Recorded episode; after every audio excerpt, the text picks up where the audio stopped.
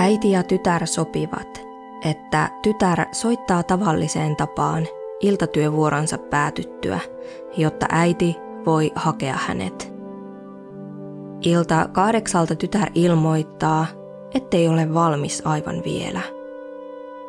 Äiti nukahtaa sohvalle odottaessaan uutta puhelua. Puhelua, jota ei koskaan kuulukaan. Ilta tummuu yöksi, mutta yksi huone kodissa jää tyhjilleen. Yksi vuode pysyy kylmänä ja koskemattomana. Hei vaan, täällä taas Janita ja hiljaisia huutoja.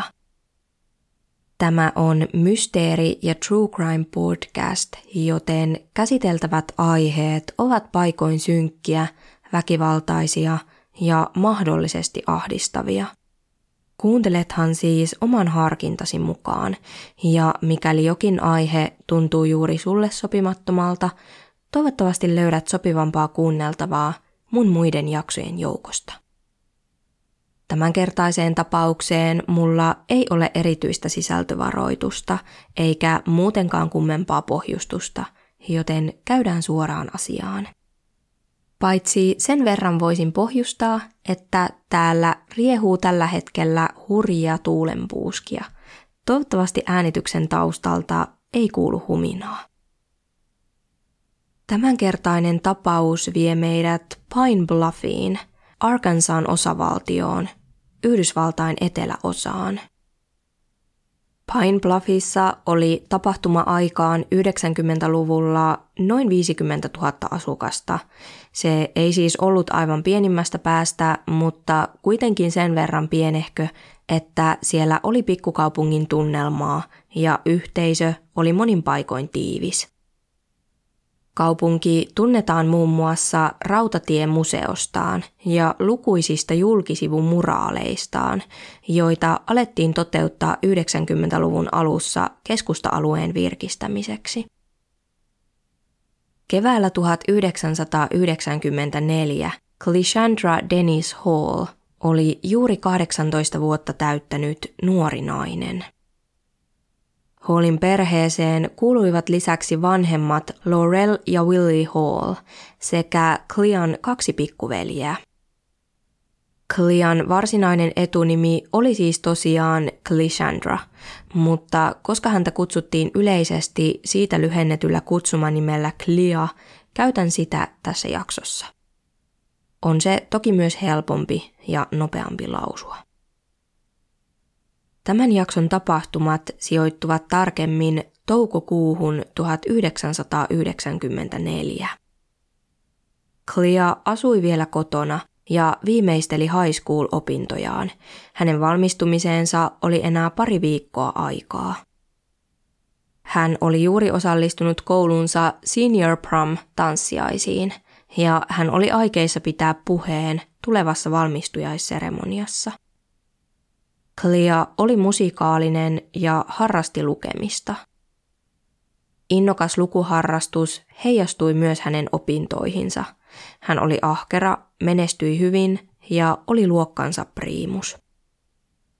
Clean tulevaisuuden suunnitelmat keskittyivät nekin vahvasti opiskeluun. Hänet oli nimittäin hyväksytty lääketieteelliseen valmentaviin opintoihin naapuriosavaltio Tennesseein. Hän haaveili lastenlääkärin urasta, sillä hän rakasti lapsia ja vietti pienten kanssa mielellään aikaa. Hän toimi usein myös lapsenvahtina. Kesäksi hän oli saanut harjoittelupaikan bostonilaiselta pediatrian vastaanotolta. Clea työskenteli osa-aikaisesti koulunkäynnin lomassa, jotta hän pystyisi paremmin rahoittamaan pian edessä siintävän omilleen muuton. Hänen työpaikkansa oli erään lääkärin kotitoimisto. Kyseessä oli Larry Amos, joka ei tehnyt kotonaan potilastyötä, vaan ylläpiti voittoa tavoittelematonta hyvän tekeväisyysjärjestöä. Järjestö tuki lasten perhepäivähoitokeskuksia ja Clea teki siellä toimistotyötä. Clea oli saanut työn erään koulukaverinsa ja tämän siskon kautta. Nämä olivat nimittäin työskennelleet paikassa aikaisemmin, mutta päättäneet lopettaa ja auttaneet etsimään tilalleen uusia työntekijöitä. Clea oli kiinnostunut ja saanut vanhemmiltaan luvan sillä ehdolla, ettei työskentely häiritsisi hänen koulunkäyntiään. Toukokuun yhdeksäntenä päivänä vuonna 1994 Clean äiti Laurel haki tyttärensä koulusta. Oli maanantai ja Clea pääsi aikaisin, sillä viimeisen vuoden high school-opiskelijana osa hänen päivistään oli jo lyhyitä. Kotona Clea otti nokoset, kunnes hänen koitti aika lähteä illaksi töihin – Laurel vei Clean autolla Larry Amosin kotitalolle kello viiden aikoihin iltapäivällä. Clean oli tarkoitus tehdä toimistolla noin kolmen tunnin iltavuoro. Äidillä ja tyttärellä oli sopimus siitä, että Clea soittaisi kotiin työvuoronsa päätteeksi, jotta Laurel tietäisi hakea hänet takaisin – se oli Klian ja hänen vanhempiensa tavallinen käytäntö. Matka ei ollut pitkä, vaan vain neljästä viiteen korttelin väliä, mutta Clealla ei ollut lupaa kävellä kotiin yksin ilta-aikaan.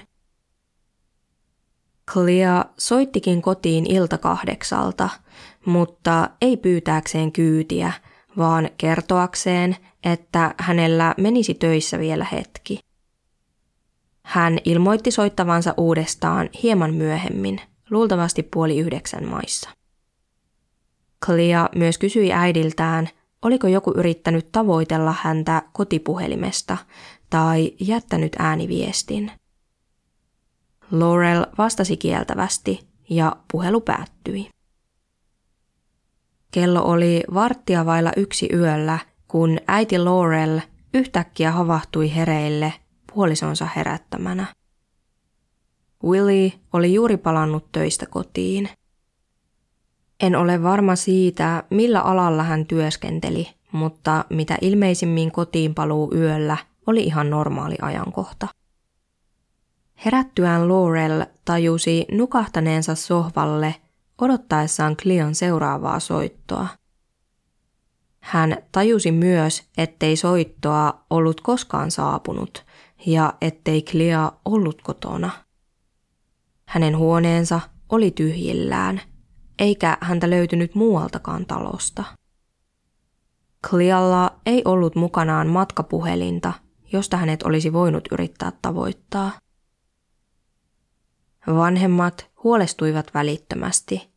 Oli poikkeuksellista, ettei Kliasta ollut kuulunut mitään, sillä hän ei koskaan viipynyt töissä iltakymmentä pidempään.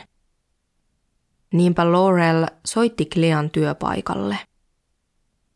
Larry Amos kertoi Klian lähteneen puoli yhdeksältä, eli tavanomaiseen aikaan, ja nousseen auton kyytiin. Tieto herätti Klian vanhemmissa toivon siitä, että Clea oli ehkä lähtenyt viettämään iltaa ystäviensä kanssa – Laurel ajatteli, että kenties Clea halusi koetella itsenäisyyttään. Olihan tämä jo 18. Laurel valvoi ja odotti läpi yön, mutta Clea ei saapunut kotiin. Kun seuraava päivä valkeni ja koulu alkoi, Clean pikkuveli etsi Cleaa koululta. Sisko ei kuitenkaan ilmaantunut kouluun eikä bändiharjoituksiin. Silloin viimeistään oli selvää se, että jokin oli vialla.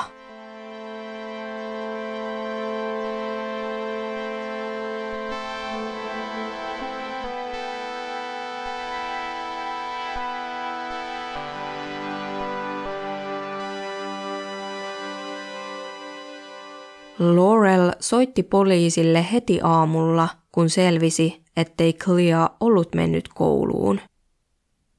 Poliisin kanta oli kuitenkin yksioikoinen ja vastahakoinen niin kuin usein nuorten katoamistapauksissa. Laurelille kerrottiin, että hänen tulisi odottaa 24 tuntia ennen kuin katoamisilmoitus voitaisiin tehdä. Sittenkin, kun ilmoitus lopulta saatiin tehtyä iltapäivä viiden aikaan, paikallispoliisi ei vaikuttanut suhtautuvan tapaukseen niin vakavasti kuin Klian läheiset olisivat toivoneet. Se suhtautui Kliaan samoin kuin muihin alueella lähimenneisyydessä kadonneisiin, jotka olivat ilmaantuneet itsekseen jonkin ajan kuluessa. Klian oletettiin karanneen omille teilleen vapaasta tahdostaan, vaikkei sellainen ollutkaan lainkaan hänen tapaistaan. Hän ei koskaan esimerkiksi lintsannut koulusta ja hän piti aina yhteyttä läheisiinsä. Kadotessaan Clealla oli ollut yllään valkoinen paita ja valkoiset shortsit, joissa oli ollut laivaston sinisiä raitoja ja pilkkuja, valkoiset tennarit valkoisilla sukilla ja valkoinen rusetti lyhyehköissä tummissa hiuksissaan, jotka olivat olleet ponin hännällä. Tuntomerkkejä alkoi aluksi levittää Clean perhe, joka toimi poliisia nopeammin. Laurel ja Willie levittelivät lentolehtisiä katoamisesta. Laurel suoritti myös etsintöjä Clean työpaikan lähistöllä. Larry Amosin kotia vastapäätä sijaitsi metsäinen alue, jota Laurel haravoi yhdessä paikallisen seurakunnan jäsenten kanssa. Pine Bluffin poliisi aktivoitui sekin muutaman päivän sisällä, kun Cleasta ei ilmaantunut merkkiäkään. Kun poliisi kävi Clean koululla kuulemassa, että Clea oli tunnollinen ja kunnollinen opiskelija, viranomaistenkin huoli alkoi herätä. Alkuvaiheen tutkinnassa poliisin mielenkiinto kohdistui erääseen poikaan tai nuoreen mieheen, joka kuului Clean tuttava piiriin – hänen nimeään ei ole julkaistu, joten kutsutaan häntä nyt vaikkapa nimellä Mike. Mike oli Clean ystävä, josta Clea piti ja saattoi olla kiinnostunutkin. Joissakin lähteissä hänestä puhutaan poikaystävänä, mutta mulle jäi kuitenkin sellainen käsitys, että he eivät seurustelleet, vaikka ainakin yksipuolista kiinnostusta saattoi olla. Poliisi arveli joka tapauksessa, että Mike olisi saattanut olla se, joka nouki Klian auton kyytiin katoamisiltana. Nuorukaista kuulusteltiin ja hän suostui valheen paljastuskokeeseen. Sen tulokset jäivät epäselviksi, mutta Mike vakuutti, ettei ollut nähnyt Kliaa eikä tiennyt, missä tämä oli. Hänen autonsa tutkittiin, mutta mitään epäilyttävää ei ilmennyt. Poliisilla ei ollut selkeää näyttöä eikä vahvaa epäilystä Maikia kohtaan, joten tutkintalinja tyssäsi. Jos olet ahkera True Crimein kuluttaja, ajatuksesi saattavat jo askarrella Klian työnantajan parissa – niin alkoivat askarrella myös poliisin ajatukset, sillä kyseessä oli tiedetysti viimeinen henkilö, joka oli nähnyt Cleon. Viimeiseen havaintoon on usein syytä syventyä, etenkin jos havainnon tekijä on ollut tekemisissä tai yhteydessä kadonneen kanssa. Larry Amos pyöritti siis voittoa tavoittelematonta hyvän tekeväisyysorganisaatiota, ja hänen toimistonsa sijaitsi hänen kotonaan. Hän oli naimisissa oleva perheen isä, jolla ei ollut rikosrekisteriä. Ennen kuin Clea oli alkanut työskennellä Larrylle, hänen isänsä Willie oli varmuuden vuoksi puhuttanut joitakin Larryn tunteneita, joilla ei ollut ollut tästä mitään pahaa sanottavaa. Jossain määrin arveluttavaa saattoi kuitenkin olla se, miten Larryn versio katoamisillan tapahtumista muuttui kertaalleen. Aluksi hän väitti poliisille, ettei ollut tiennyt Clean tehneen lähtöä ennen kuin oli kuullut oven sulkeutuvan tämän perässä. Myöhemmin hän muisteli nähneensä, kuinka Clea oli katsellut ulos ikkunasta kyytiä odottaessaan ja sitten lähtenyt mehujääpuikko kädessään. Clean äiti Laurel kyseenalaisti sen, miksi Larry oli vastannut hänen puhelinsoittoonsa niin nopeasti, suorastaan välittömästi, vaikka oli ollut jo yö. Oli melkein kuin Larry olisi osannut odottaa puhelimen soivan. Larry itse selitti nopeaa reagointiaan sillä, että oli ollut hereillä puhelun saapuessa ja katsellut televisiota. Laurel pani merkille myös sellaisen yksityiskohdan, että vaikka Larryllä oli tapana pysäköidä autonsa autotallin ulkopuolelle, Clean katoamisen jälkeen tämä pysäköisen sisälle. Huomiota herättävää oli lisäksi se, miten päivä Clean katoamisen jälkeen Larry Amos lähti useamman päivän mittaiselle työmatkalle toiseen osavaltioon. Hän oli aluksi yhteistyöhaluinen viranomaisten kanssa ja työmatkan jälkeen poliisi saikin ensin vapaan pääsyn hänen taloonsa suorittaakseen siellä tutkimuksia. Sitten Larry ajautui kuitenkin erimielisyyksiin erään rikostutkijan kanssa. En tiedä tarkemmin, mistä oli kyse, mutta eripuran seurauksena Larry eväsi poliiseilta pääsyn kotiinsa – hän myös kieltäytyi valheen paljastuskokeesta. Larry kertoi siis nähneensä Clean nousseen autoon katoamisiltana ja olettaneensa, että kyseessä oli ollut tämän kyyti. Larryllä ei kuitenkaan ollut antaa tarkempia tuntomerkkejä autosta tai esimerkiksi sen kuljettajasta. Joidenkin lähteiden mukaan Clean työkaveri joka oli työskennellyt toimistolla samaan aikaan, oli tarjonnut Klialle kyytiä, mutta Klia oli kieltäytynyt ilmeisesti aikeenaan kävellä kotiin, vaikkei sellainen ollutkaan Klialle tyypillistä. Kukaan lääkärin naapureista ei muistanut nähneensä Kliaa nousemassa autoon tai kävelemässä tiellä. Koska elettiin toukokuuta – katoamisaikaan ei ollut vielä ollut niin pimeää, että se olisi merkittävästi hankaloittanut näkemistä, mutta toki on täysin mahdollista, ettei kukaan vain sattunut katsomaan ja näkemään juuri oikeaan aikaan ja vieläpä muistamaan näkemäänsä. Jos Larry olikin vastahakoinen poliiseja kohtaan, niin hän oli myös Hallin perhettä kohtaan – Aluksi aivan katoamisen jälkeen hänen käytöksensä oli ystävällistä, mutta sitten hän otti etäisyyttä eikä puhunut perheelle enää katoamisviikon jälkeen. Hän ei osallistunut Clean etsintöihin. Aina kun Clean vanhemmat pyysivät lupaa päästä käymään sisällä Larryn talossa nähdäkseen, millaisessa toimistossa Clea oli työskennellyt, Larry väisteli ja vältteli, vetosi kiireisiin eikä laskenut heitä sisään.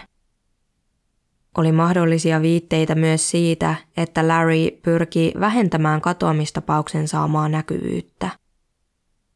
Eräs Clean ystävä nimittäin huomasi Larryn ottamassa alas yhtä etsijöiden kiinnittämää katoamisilmoitusta – Ystävä ilmoitti havainnostaan Clean vanhemmille, jotka menivät välittömästi katsomaan huomatakseen, että ilmoitus todella oli poissa. Ilmoitus, jonka he olivat vain hetkeä aiemmin kiinnittäneet. Lisäksi eräs nainen kertoi Hallin perheelle, että Larry oli maksanut naisen pojalle ja tämän ystäville, jotta nämä kävisivät ottamassa katoamisilmoituksia alas.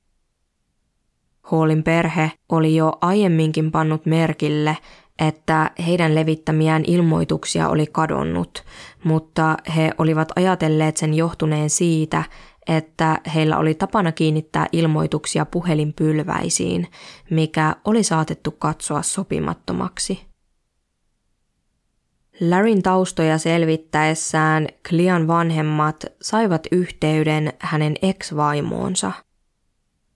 Kolmikko tapasi julkisella paikalla ja erikoista oli se, miten heitä tarkkaili tapaamisen ajan ulkopuolinen henkilö. Ex-vaimo kertoi palkanneensa tämän turvallisuutensa takia, sillä hän pelkäsi Larryä ja sitä mahdollisuutta, että tapaamisessa olikin kyse lavastetusta tilanteesta. Hän paljasti, että Larry oli ollut suhteessa väkivaltainen ja käyttänyt häntä hyväksi. Kaunaa vaikutti olevan puolin ja toisin, sillä entisellä parilla oli riitaa yhteisen jälkikasvun elatusmaksuista, joita Larry ei ilmeisesti ollut suostunut maksamaan.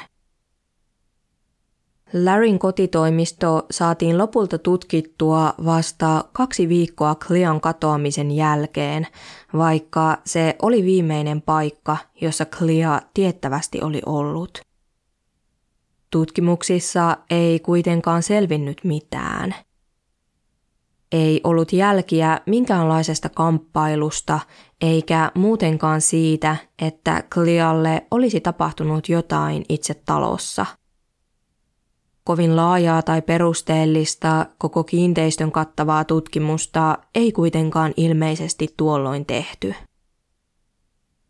Larry Amos teetti kiinteistöllään remonttitöitä Clean katoamisen jälkeen, mikä sekin voi kenties jonkun mielestä olla epäilyttävää tai pikemminkin epäilyttävästi ajoittunutta – siitä ei kuitenkaan seurannut mitään, ennen kuin vasta sitten, kun Klian katoamisesta oli kulunut 18 vuotta.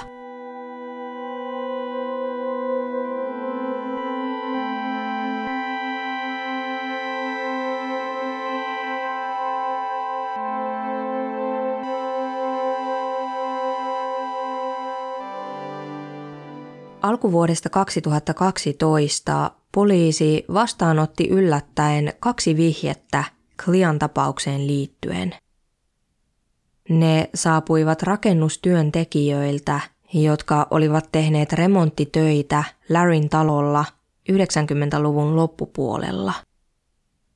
Yksi työntekijä muisteli nähneensä talon eristeissä jotain, mikä oli vaikuttanut veriroiskeilta – Toinen puolestaan kertoi olleensa täyttämässä kuoppaa talon takapihalla, kun tuuli oli leyhäyttänyt mukanaan niin pahan hajun, ettei hän ollut ikinä kokenut mitään vastaavaa. Se, miksi työntekijät ottivat yhteyttä melkein kaksi vuosikymmentä katoamisen jälkeen, saattaa ainakin osittain selittyä sillä, että Clean tapausta oli ilmeisesti hiljattain käsitelty televisiossa. Vihjeiden nojalla poliisi sai etsintäluvan koko kiinteistölle. Maaliskuun 29. päivänä, päivää ennen Clean 36. syntymäpäivää, talossa ja sitä ympäröivällä tontilla suoritettiin noin kuuden tunnin mittaiset etsinnät. Clean äiti Laurel oli paikan päällä seuraamassa koko päivän ja ilmaisi toivoa sitä kohtaan, että tapauksen tutkinnassa päästäisiin vihdoin eteenpäin. Itse Larry oli sillä kertaa yhteistyöhalukas viranomaisten kanssa. Etsinnöissä oli mukana ruumiskoiria ja tutka, jolla pystyttiin tutkimaan talon betoniosuuksia – Verijälkiä ei löytynyt, mutta koirien osallisuudesta ja havainnoista on hieman ristiriitaista tietoa. He jossain mainittiin, että koirat olisivat saaneet vainun talon pihalta, mutta jossain taas ei. Aikaisemmin Larry oli kieltäytynyt päästämästä tontille jälkikoiraa, kun Hallin perhe oli hankkinut sellaisen käyttöönsä – mutta poliisin etsintälupaa ei luultavasti olisi edes voinut kiertää koirienkaan osalta. Mitään rikokseen viittaavaa ei etsinnöissä löytynyt. Tutkijat keräsivät kuitenkin talteen potentiaalista todistusaineistoa. Hallin perheelle kerrottiin, että aineisto vietäisiin tutkittavaksi rikoslaboratorioon. Aikaa kuitenkin kului viikkoja, eikä mitään vaikuttanut tapahtuvan. Viivästyksen taustalta paljastui lopulta turhauttava tapahtumaketju. Tavarat olivat nimittäin päätyneet aluksi erään tutkijan autoon ja kävi ilmi, ettei rikoslaboratorion henkilöstö ollut koskaan edes vastaanottanut niitä. Todistusaineisto pääsi vihdoin tutkittavaksi asti, mutta laboratoriotutkimuksissa ei niissäkään lopulta selvinnyt mitään. Verestä ei löytynyt merkkejä. Tapahtunut ei kuitenkaan ollut omiaan valamaan luottamusta poliisin toimintaa kohtaan. Hallin perhe oli tyytymätön todistusaineiston välinpitämättömään kohteluun ja hitaasti edenneeseen tutkintaan ja ylipäätään siihen, että ensimmäinenkin talotutkinta oli suoritettu vasta kaksi viikkoa katoamisen jälkeen. Mikäli Klialle oli tapahtunut jotain talossa tai sen välittömässä läheisyydessä, viive oli saattanut mahdollistaa paitsi todisteiden tuhoutumisen, myös niiden tarkoituksellisen tuhoamisen – Vuonna 2014 antamassaan haastattelussa Clean äiti Laurel kertoi, että Clealla oli katoamisensa aikaan ollut hiuspidennykset ja tekokynnet, joista olisi hyvinkin saattanut jäädä jälkiä tapahtumapaikalle. Hän kritisoi myös sitä, ettei poliisi ollut katoamisen jälkeen Clean koululla käydessään tutkinut lainkaan tämän tavarakaappia.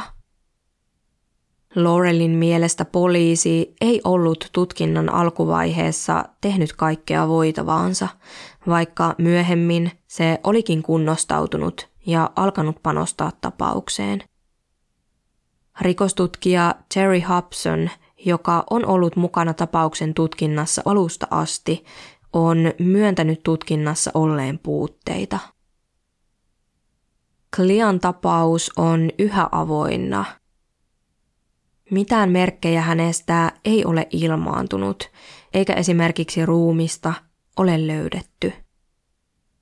Poliisilla ei ole hallussaan rikosteknistä todistusaineistoa, mutta se uskoo, että tapaukseen liittyy rikos, mahdollisesti kidnappaus. Tutkija Jerry Hobson on ilmaissut toivoa siitä, että tapaus selviäisi vielä. Hän on huomauttanut, että hyvin harvoin käy niin, että joku esimerkiksi sieppaisi toisen ihmisen tai satuttaisi tätä kertomatta siitä koskaan sanallakaan kenellekään muulle. Poliisi ei ole sulkenut pois mitään tai ketään. Se on kommentoinut uskovansa, että mikäli Clea nousi autoon katoamisiltanaan, tai lähti talolta jonkun kanssa, kyseisen henkilön täytyi olla Klialle entuudestaan tuttu. Vapaaehtoista katoamista ei ole pystytty rajaamaan vaihtoehdoista kokonaan pois, mutta se on epätodennäköinen niin poliisin kuin Klian lähipiirinkin mielestä.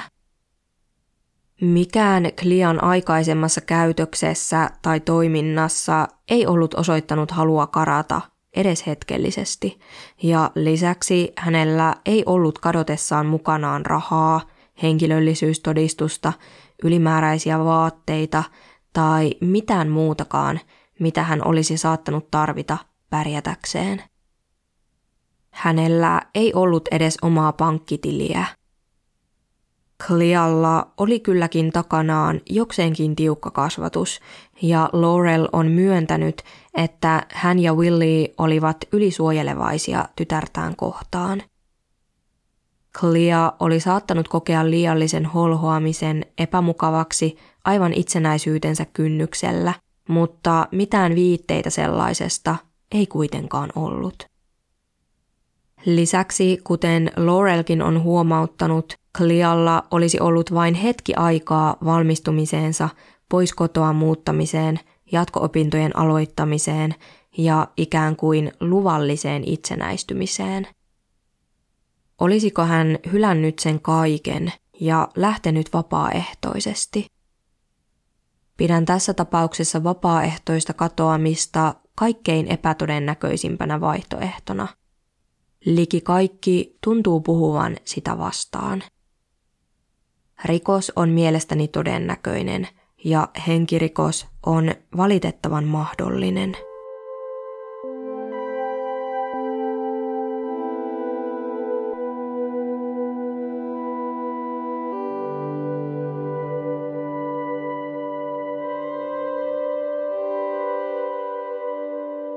Yksi tapauksen tutkintalinjoista on siis se, että Clea olisi noussut jonkun kyytiin, todennäköisesti jonkun etukäteen tuntemansa.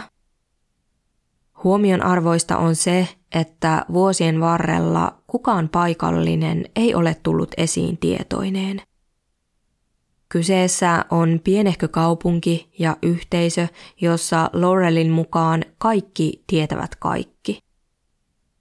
Se ei kuitenkaan tietenkään tarkoita, etteikö kyse olisi voinut olla jostakusta sellaisesta, jonka Clea tunsi, joko paikallisesta tai sitten ulkopaikkakuntalaisesta. Mietin, voisiko tutun tekijän puolesta puhua se, miten Clea ilta kahdeksalta äidilleen soittaessaan kysyi, oliko kukaan yrittänyt tavoitella häntä. Saattaisiko olla, että Clea oli odottanut yhteydenottoa? Olisiko mahdollista, että hän oli sopinut tapaamisen jonkun kanssa työvuoronsa päätteeksi ja halusi tietää, oliko suunnitelmiin mahdollisesti tullut muutoksia? Kliallahan ei ollut hallussaan matkapuhelinta, eivätkä matkapuhelimet muutenkaan olleet vielä järin yleisiä 90-luvun alkupuolella. Mitä tulee lääkärin toimiston puhelimeen, poliisi tutki kyllä sen puhelutiedot Klian viimeiseksi jääneen työvuoron ajalta, mutta niistä ei ole ainakaan kerrottu selvinneen mitään. Joka tapauksessa etukäteen sovittua tapaamista tai kyytiä voisi puoltaa myös se, mikäli Klian työkaveri todella tarjosi Klialle kyytiä, josta tämä kieltäytyi. Mahdollista on toki myös se, että Clea lähti syystä tai toisesta kävelemään kotiin tai jonnekin muualle ja kohtasi jonkun matkan varrella. Sitten on tietenkin lääkäri Larry Amos, jonka mahdollisesta osallisuudesta poliisi on yhä kiinnostunut.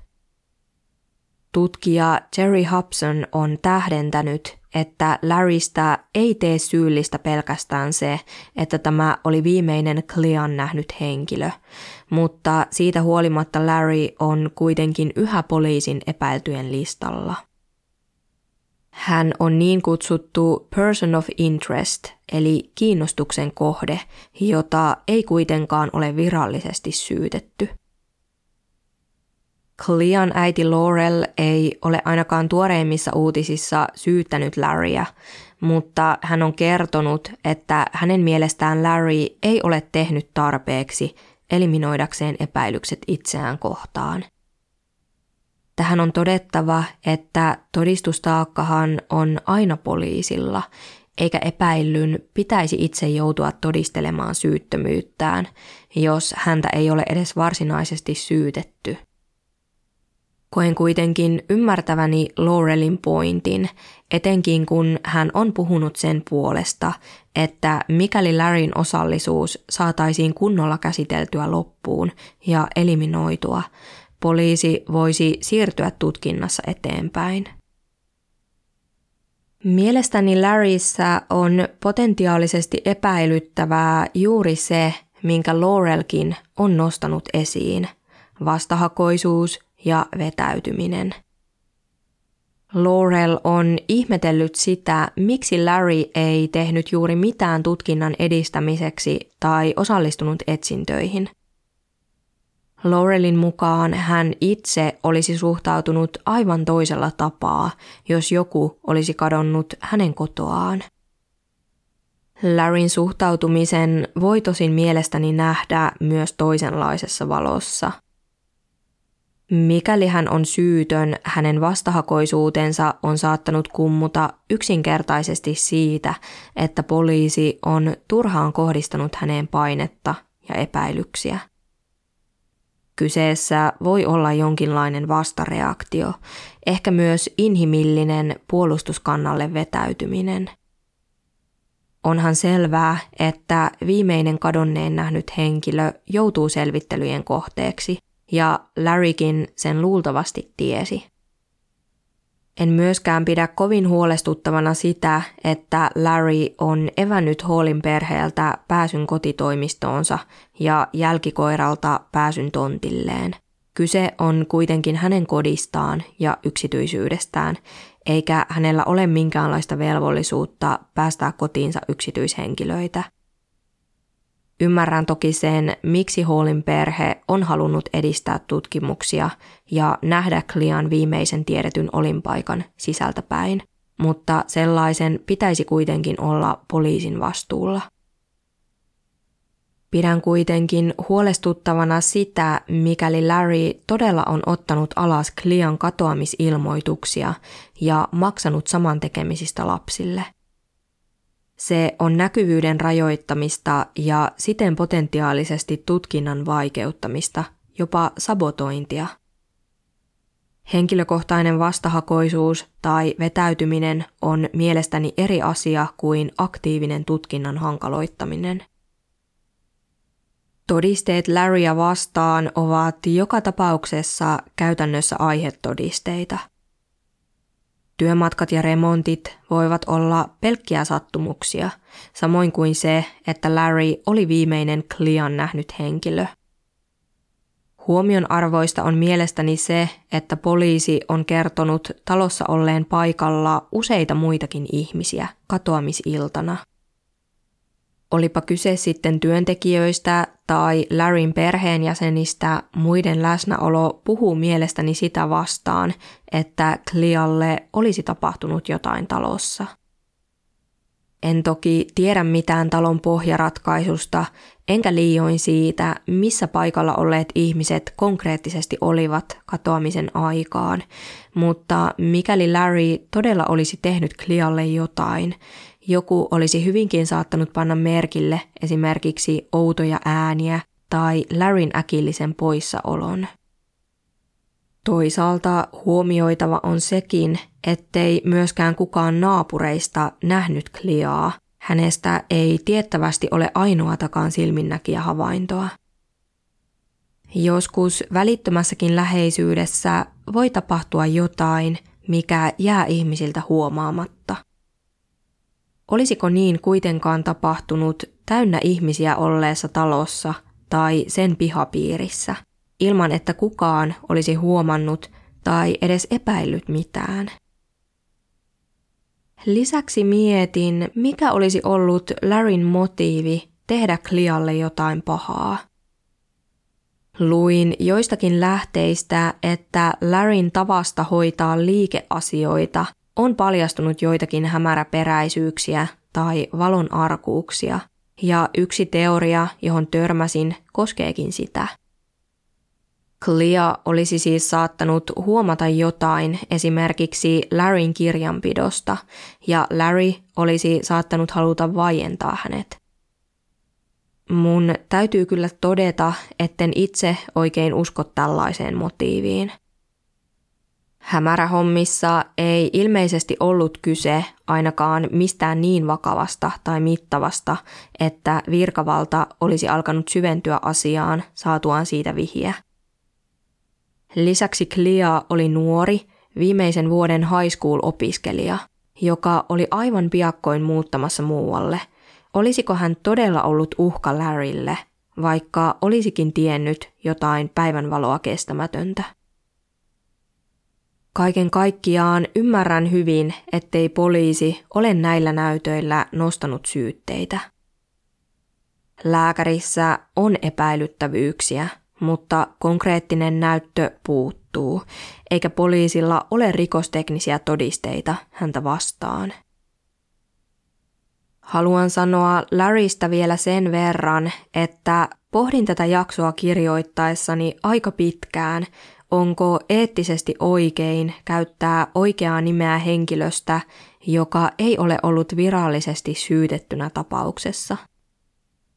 Syy, miksi päätin lopulta pitäytyä oikeassa nimessä, on se, että tästä tapauksesta on kautta linjan uutisoitu ja tiedotettu avoimesti henkilön oikeaa koko nimeä ja ammattinimikettä käyttäen.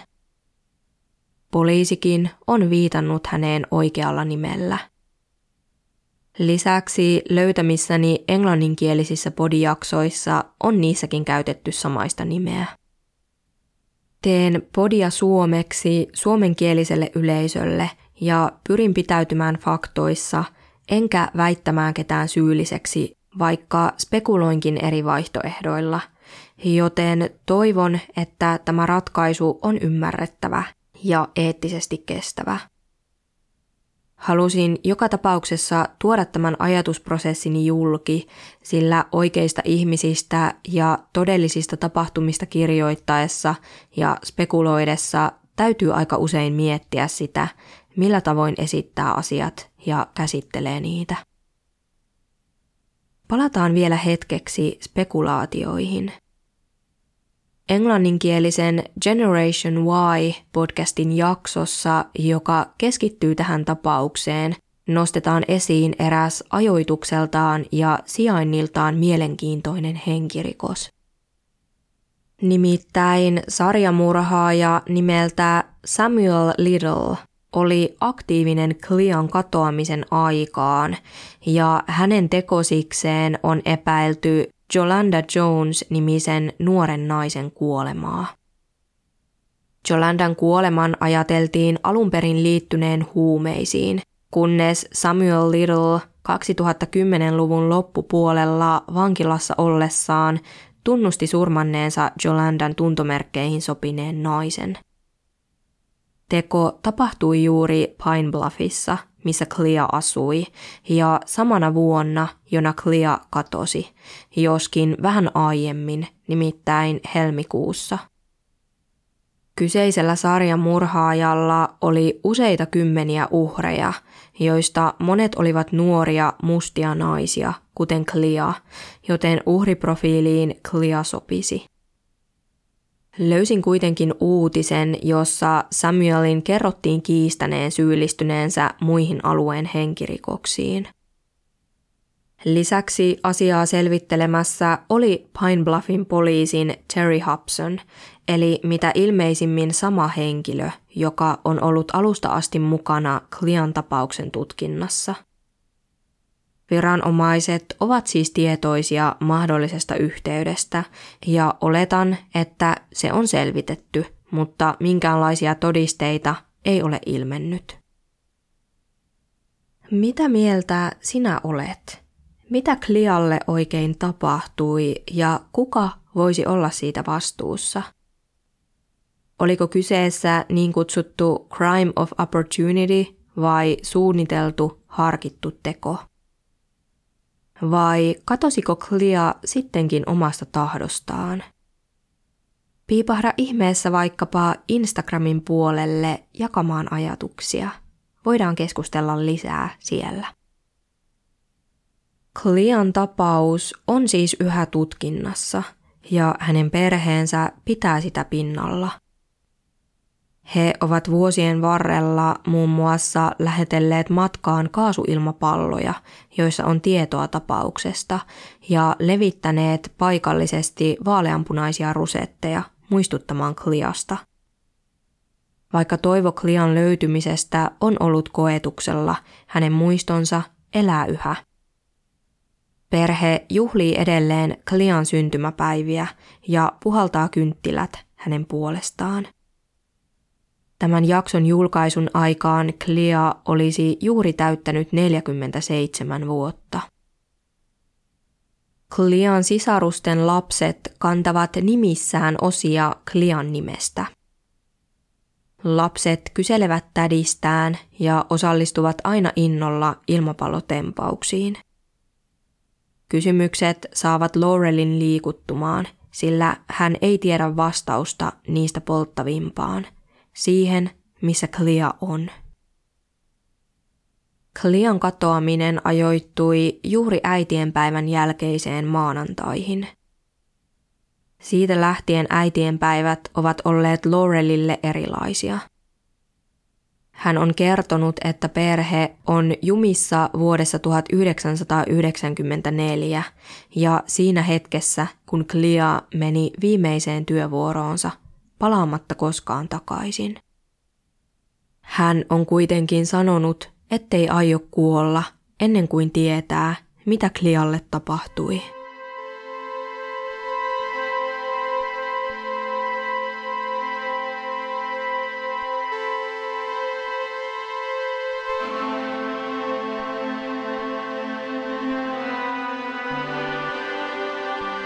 Tässä oli Hiljaisia huutoja podin 21.